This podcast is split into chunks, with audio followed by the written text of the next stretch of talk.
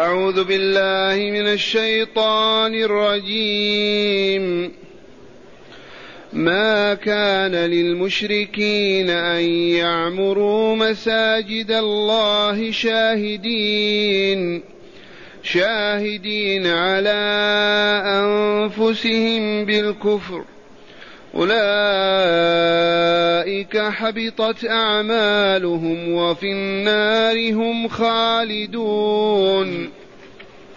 إنما يعمر مساجد الله من آمن بالله واليوم الآخر.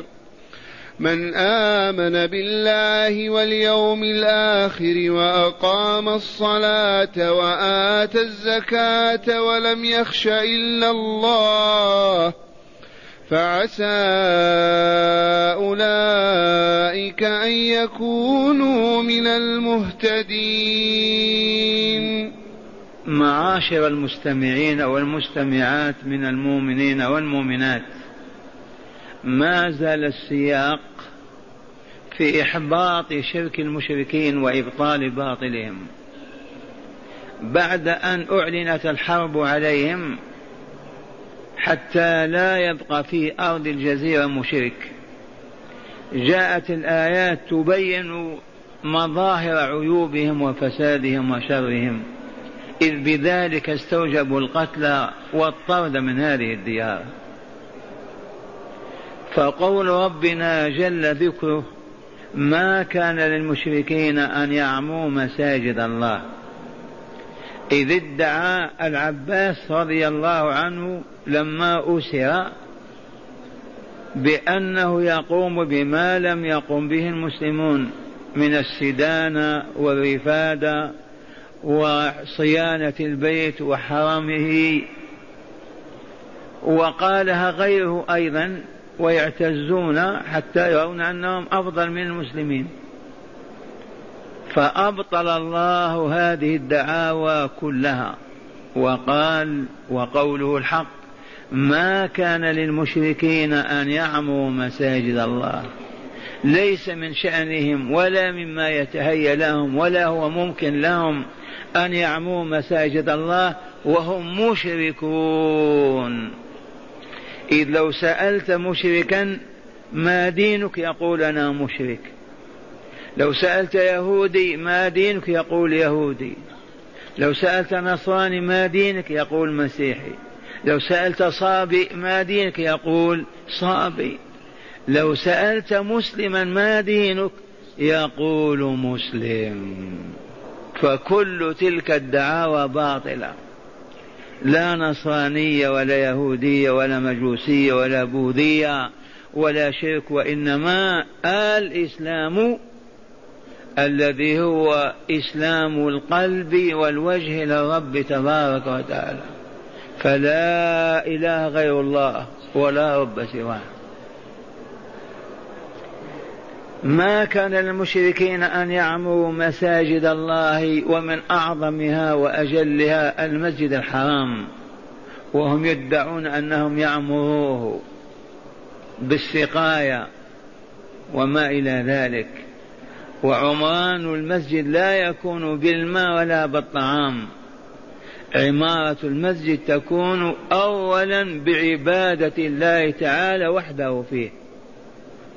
بوجود العابدين والعابدات والذاكرين والذاكرات والمقيمين للصلاة ويعمر أيضا بتطهيره من الرجس والنجس وكل الأقدار وبتطهيره من الأصنام والتماثيل وما يعبد مع الله مع الله عز وجل. والمشركون يطوف شوطا ويسجد لإلهه بعد فراغ الشوط. إذ كان حول الكعبة ثلاثمائة وستون صنما. يطوف ثم يأتي فيسجد للصنم. هذا يعمر مسجد الله. هذا أفسده وخربه. والآية تدل على تعظيم بيوت الرب تبارك وتعالى وإن كان السياق يتناول المسجد الحرام فهو لفظ شامل لكل مكان يعبد فيه الله عز وجل بما شرع. تقام فيه الصلاة ويعبد فيها الله بما شرع من العبادات. إذ المسجد مكان السجود. أما المسجد يعبد فيه غير الله فليس هذا ببيت لله. حتى تطهر تلك الأرض المقدسة من وجود الشرك والمشركين. وقوله تعالى ما كان للمشركين. هنا ينبغي أن نعلم معشر المستمعين والمستمعات أن الشرك له ثلاثة أودية أو سبل أو طرق. أول الشرك في ربوبية الله عز وجل بأن يعتقد الإنسان أن هناك من يضر وينفع ويعز ويذل ويعطي ويمنع ويحيي ويميت مع الله عز وجل.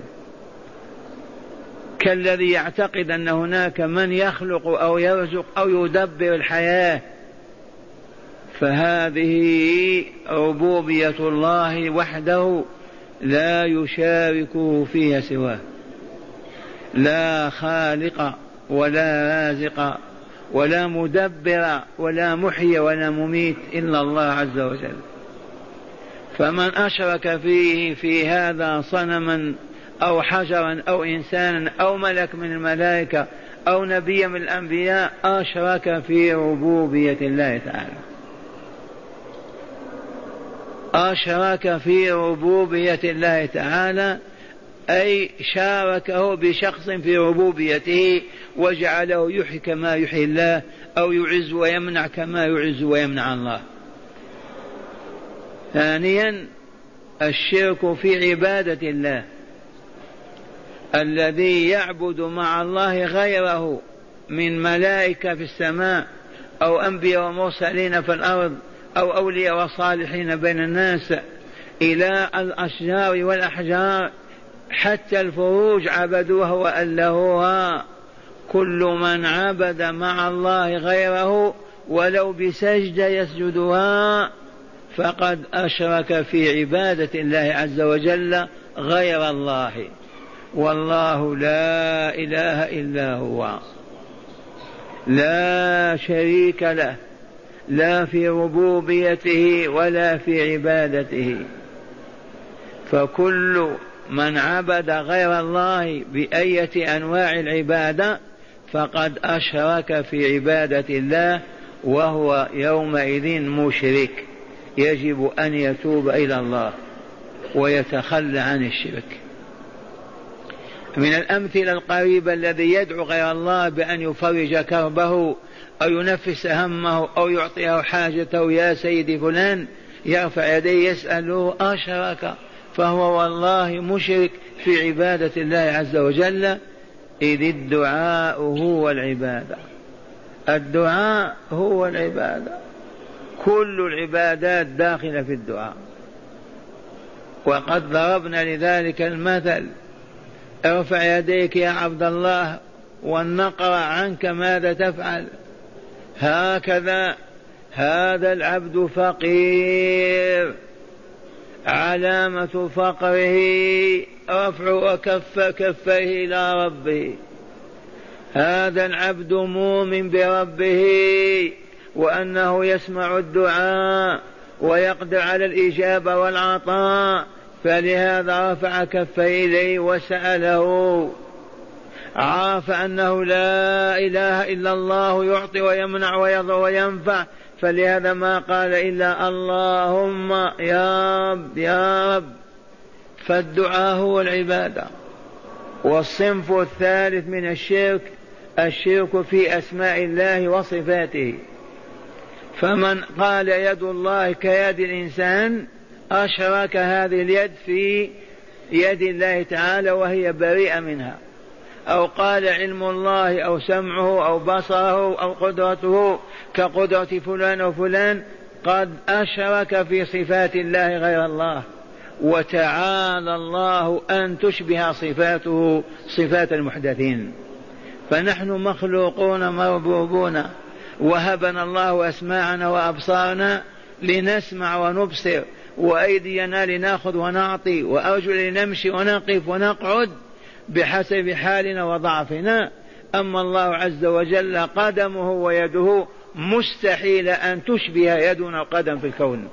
كيف لا؟ وهو خالق الكل. مستحيل أن يكون كخلقه.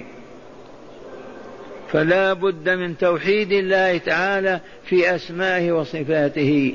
فقل لا إله غير الله لا شبيه ولا نظير لله في صفاته وأسمائه كما هو في ذاته عز وجل وفي ربوبيته وألوهيته.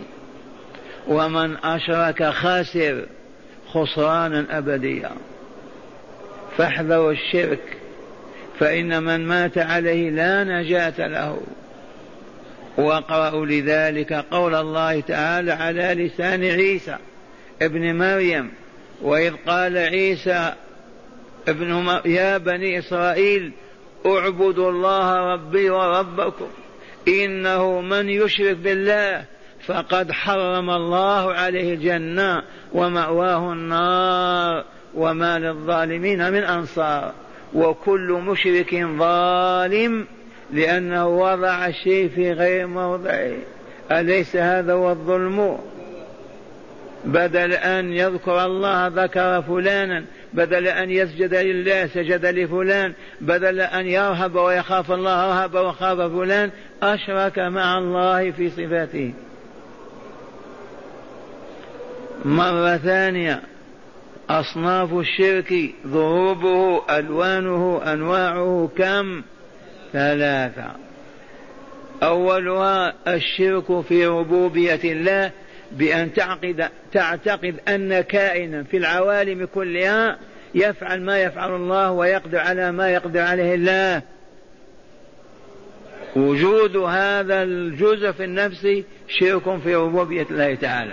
فالله لا رب غيره ولا إله سواه. إذ هو رب كل شيء ومليكه.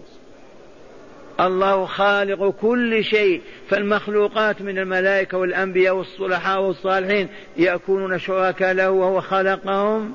كيف يكون هذا؟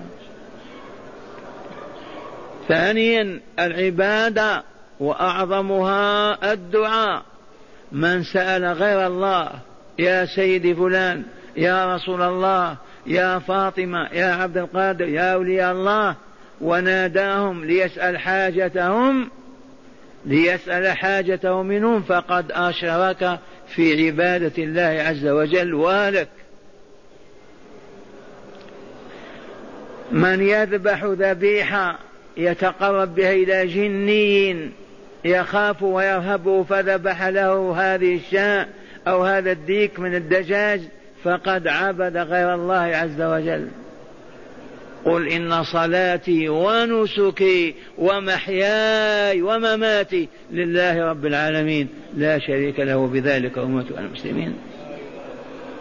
فالذين يذبحون للأولياء يتقربون بالذبائح إليهم تحت عنوان مولد أو موسم أو ذكريات.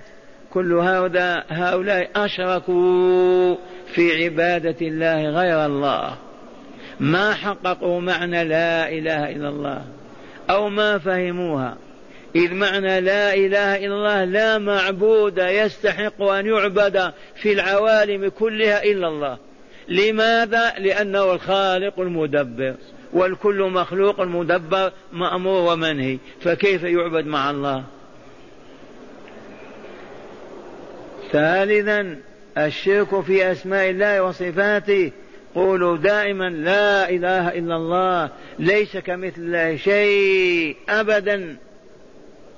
أسماء وصفاته نتلوها ونرددها وكلنا يقين أنها لا تشبه صفات المحدثين والمخلوقين لأنه الخالق وهؤلاء مخلوقون ماذا قال تعالى هنا؟ رد على المشركين ما كان للمشركين أن يعمروا مساجد الله يعني المسجد الحرام ادعوا أنهم هم القائمون به. شاهدين على أنفسهم بالكفر. شاهدين على أنفسهم بالكفر إذ كلما طاف شوطا سجد لصنم. شاهدين على أنفسهم بالكفر لأنهم أبوا أن يؤمنوا برسالة محمد الخاتمة وبدينه الإسلام الشامل. حربهم للمؤمنين والرسول من أجل الإسلام شرك هذا هم يشهدون به ويعرفونه. شاهدين على أنفسهم بالكفر. ثم قال تعالى أولئك البعداء. حبطت أعمالهم. أولا حجهم اعتمارهم ماءهم يسقونه الحجاج حمايتهم للمسجد الحرام كما يقولون. كل ذلك بطل مفعوله. والله ولا حسن يثابون عليه. وهذه قاعدة الكافر لا يثاب على فعل الخير أبدا. وإن كان قد يثاب عليه في الدنيا لو أن كافرا يبني مستشفى وإلا مدرسة أو يؤوي فقراء ومساكين قد يجزيه الله ويبارك له في ماله الآن أو في عمره. أما أن يجزى بالنعيم المقيم في دار السلام فوالله ما كان. المشركون الكافرون أصحاب النار فيها خالدون. إذا أولئك حبطت أعمالهم التي يدعون أن أعمال خير وصلاح كما قال العباس وفي النار هم خالدون. وفي النار هم خالدون. يا عباد الله هل تعرفون عن النار شيئا؟ ألستم تطبخون عليها قدوركم وطعامكم؟ أليس توقدونها في الخشب والحطب وفي مادة البنزين والغاز؟ هذه النار من أوجدها أمي؟ من أوجد هذه النار؟ من أتت؟ وفوق ذلك هذا الكوكب النهاري المضيء والمشرق الشمس باعتراف البشرية كلها على أنه كوكب ناري ملتهب وحرارته هي الدفء عندنا. كوكب أكبر من الأرض مليون نصف مليون مرة. لو جعله الله هو النار فقط لحشر فيه الإنس والجن وما سدوه ولا استوفوه. لكن وراء هذه العوالم السماء تقشط والأرض تبدد. وتجد حين ذاك عالمين عظيمين عالم السعادة الجنة دار السلام فوق وعالم الشقاء والباباء والوبار والخسران أسفل. أهل الجنة خالدون فيها وأهل النار خالدون فيها إذا استوجبوها بالكفر والشرك والعياذ بالله. أما من استوجب النار بفجر من الفجور أو بذنب من الذنوب قد يغسل ويطهر ويرفع إلى الجنة بإيمانه. أما المشرك أما الكافر فهيهات هيهات أن يؤمن له أن يدخل الجنة. أولئك حبطت أعمالهم بسبب شركهم. اليهودي النصراني البوذي المجوسي الصابع إذا فعلوا خيرا يثابون عليه والله يقول حبطت أعمالهم والبرهنة اعترافهم بأنهم غير مسلمين. من أنت يقول أنا نصراني؟ ما يقول مسلم. وأنت يقول أنا يهودي. وأنت يقول أنا بوذي. وهذا يقول أنا مشرك. هذا صابع. إذا ليسوا بمسلمين أبدا. وهذه حالهم تشهد لهم وأنهم غير مسلمين. لو قال مسلم نقول أسلمت لله ماذا؟ وجهك وإلا قلبك. هكذا يقول تعالى ما كان للمشركين ليس من شأنهم ولما يتأتى لهم أبدا أن يعمروا مساجد الله وهم شاهدون على أنفسهم بالكفر والعياذ بالله. أولئك الخاسرون أولئك حبطت أعمالهم في وهم في النار خالدون النار عالم الشقاء. وإذا أردتم أن تنظروا إلى صورة مصغرة اسمعوا الرسول يقول إن ضرس, الكافر هذا في اليسار واليمين كجبل أحد. ضرسه بدنه مسيرة ثلاث أيام من مكة إلى قديد عرضه. هذه تأكل النار ملايين السنين. ولا يموتون فيها ولا يحيون أبدا. الذي خلق هذه العوالم هذا حكمه هذا تدبيره. الملك من الملائكة لما تجلى جبريل في جياد سد الأفق بجناح بأجنحته وله ستمائة جناح. جبريل له ستمائة جناح. ظهر الرسول فسد الأفق كله بأجنحته. سادوم وعمورة مدن قوم لوط كيف حالها؟ رفعوها من تحت الأرض وقلبوها. ملك واحد. إذا ويقول تعالى إنما يعمر مساجد الله لا المشركون والكافرون والخرافيون والمبتدعة والزنادقة والمبطلون يعمر مساجد الله أولا من آمن بالله ربا وإلها لا رب غيره ولا إله سواه. هو المحيي المميت المعطي النافع الضار الخالق الموجد المدبر للكون والأكوان كلها. هو الله آمن به هكذا. وآمن باليوم الآخر أي بلقاء الله للحساب والجزاء على العمل في هذه الدنيا. إذ علمتم أن هذه الدنيا دار عمل وأن الآخرة دار جزاء وليس غير هذا أبدا. هذه الدنيا هذه الحياة حياة عمل خيرا أو شرا. الخير بالإيمان والإسلام القلوب الوجوه لله والشر بالشرك والكفر بالله وارتكاب المعاصي والدار الآخرة دار الجزاء على الكسب في هذه الدنيا. سر هذه الحياة ما هو؟ أن يعبد الله عز وجل. سر الحياة الثانية ما هو؟ أن يجزي الله المحسنين بأن ينزلهم في دار السلام. جعلنا الله وإياكم من أهلها. إنما يعمر مساجد الله من آمن بالله واليوم الآخر. ما اليوم الآخر يرحمكم الله؟ هذه الحياة لها أخيرة ويوم آخر ولا لا؟ تنتهي ندخل في الدار الآخرة.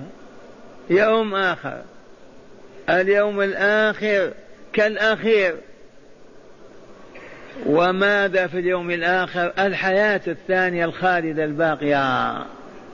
أهلها سعداء أو أشقياء منعمون مكرمون أو معذبون مهانون وليس وراء ذلك شيء.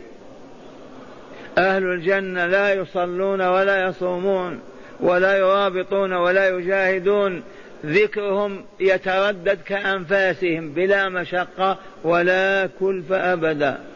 أهل النار صنوف العذاب وألوانها. لا أراكم الله ولا أسمعكم حتى ألوان العذاب فيها. إنما يعمر مساجد الله بحق. من آمن بالله واليوم الآخر لماذا ما قال والرسول؟ لأنه قال وأقام الصلاة وإقام الصلاة لا بد فيه من رسول يبين كيف نقيم الصلاة. فالإيمان بالله لازم له الإيمان بالرسول. من آمن بالله واليوم ولم يؤمن بالرسول يستطيع أن يعبد الله كيف يعبده؟ بما يعبده.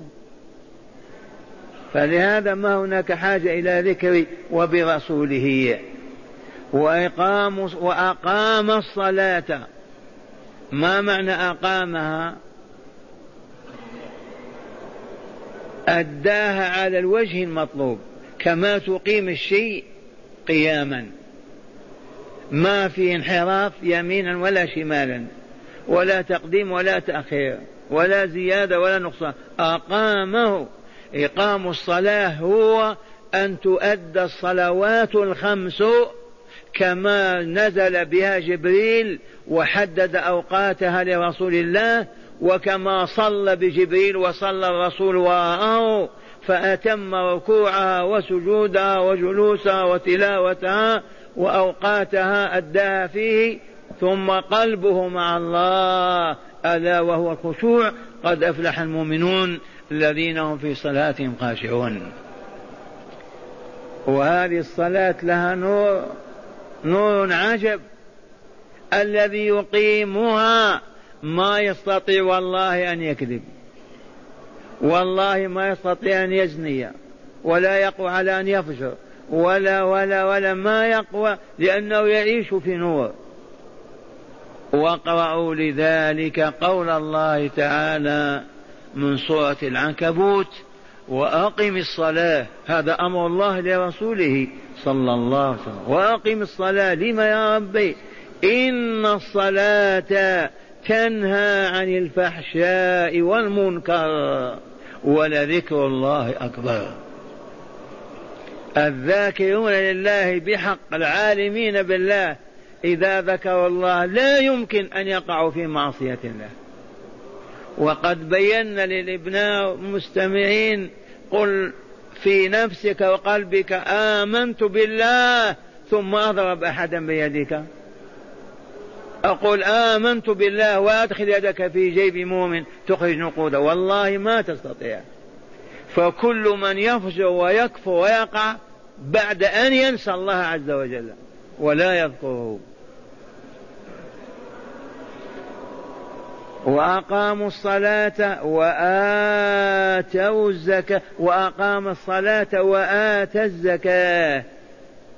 والزكاة هي الصدقة المعروفة في المال الناطق والصامت. وقد بين رسول الله صلى الله عليه وسلم مواقيتها وأحوالها وكمياتها ومقاديرها. ولهذا لا بد من الإيمان برسول الله أو مستحيل أن تؤتي الزكاة. وقارن الصلاة مع الزكاة إذ لا فرق بينهما. تذكرون الثلاثة التي مرت بنا. لا فرق بين طاعة الله والرسول. من قال أنا أطيع الرسول ولا أطيع الله؟ ما ينفع. من قال أطيع الله ولكن لا أطيع هذا الرسول؟ ينفع. من قال أقيم الصلاة ولا أوتي الزكاة؟ ينفع. من قال أوتي الزكاة ولا أصلي؟ ينفعه. من قال أشكر لله ولا أشكر لأبوي يستطيع أن يكون شاكرا. إذ الله قارن بين هذه الثلاث أقيموا الصلاة وآتوا الزكاة أطيعوا الله ورسوله أن يشكر لي ولوالديك إلي المصير. وأقاموا الصلاة وآتوا الزكاة على إفراد بمعنى الجنس. ولم يخش إلا الله. الخشية الخوف خوف ترتعد منه الفريسة. يقشع منه الجلد. ينتفض. الخشية أدق من الخوف. تعرفون الخيشة؟ أين السلطان الدرس؟ ما الخيشة هذه؟ يعملون فيها الدقيق وإلى كذا لما سميت خيشة لرقتها. الخشية خشية الله حال ترتعد فيها فرائس العبد وكأنه يشاهد الله فلا يقدم على معصية الله. ولم يخش إلا الله عز وجل لا. وهناك خشية الفطرة أو الغريزة. أو خوف الفطرة والغريزة هذا معفو عنه. إذا خفت من حية تلسعك أو تنهشك أو كلب يعضك أو عدو في يد سلاح يضربك هذا الخوف بالنسبة لعامة الناس لا يعتبر خوف عبادة يجوز. لكن العابدين بحق العالمين بالله يخافون من الله أن يسلط هذه الأفعى عليه أو هذا الكلب ينهشه أو هذا العدو ليضربه. قلبه مع الله هو خاف من الله. ما خاف من ذاك الحيوان.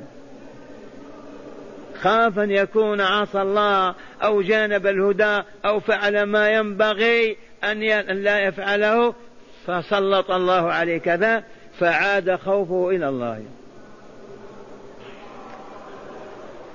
أما الخوف الذي يعنيه الله هنا أنهم لا يطيعون أبدا غير الله في معصية الله. قال السلطان افعل أي لا تصلي. يقول أصلي أنا أخاف الله لا أخافك أنت. قال الحاكم أو الجبار افجر. يقول أنا أخاف الله حرم علي الفجور لا أفجر. وإن أكره بالحديد والنار فقد عفى الله عن المكرهين. إلا من أكره وقلبه مطمئن بالإيمان. ولم يخش إلا الله. قال تعالى في بشرى زفها إليهم فعسى أولئك السامون. الأعلون. أن يكونوا من المهتدين. هذا من باب الرجاء لأنه ما قال عسى الله يكون حقا واجبا. أعلمنا أن هؤلاء يرجى لهم أن يكونوا من المهتدين أي أن يستمروا على هدايتهم ويموتون عليها. ومن الجائز أن ينتكسون كم وكم من منتكس ومرتد والعياذ بالله. فلهذا على العبد أن يعيش بين الخوف والرجاء وهما جناحان جناح الخوف وجناح الرجاء. الخوف يحمله على أن لا يخرج عن طاعة الله عز وجل.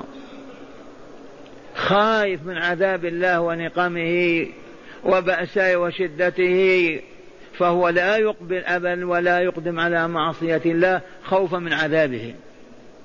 والرجاء هو أن يعمل ما يعمل وهو راغب في, في الله وفيما عنده من الخير والكمال في الدنيا والآخرة. اللهم إلا أننا عند الموت عند المرض الموت يجب أن نغلب رجاءنا. ما بقي الخوف معنا. ما نستطيع نقوم الليل ولا نصلي. وأيام القوة والشدة نغلب جانب الخوف. الخوف من الله في هذه الحال أولى من الرجاء إذ قد يحملك الرجاء على ترك عبادة أو فعل محرم. والحياة كجناحي العقاب. ثبات لا ترجح هذا على هذا. امشي هكذا في مسارك ومطارك إذا جاءت ساعة الموت بالعجز والمرض كذا غلب جانب الرجاء. إذ ما بقي للعمل مجالها. عرفتم هذه الحقيقة؟ والله تعالى أسأل أن يجعلني وإياكم من صالح عباده وأوليائه أهل محبته ورضوانه.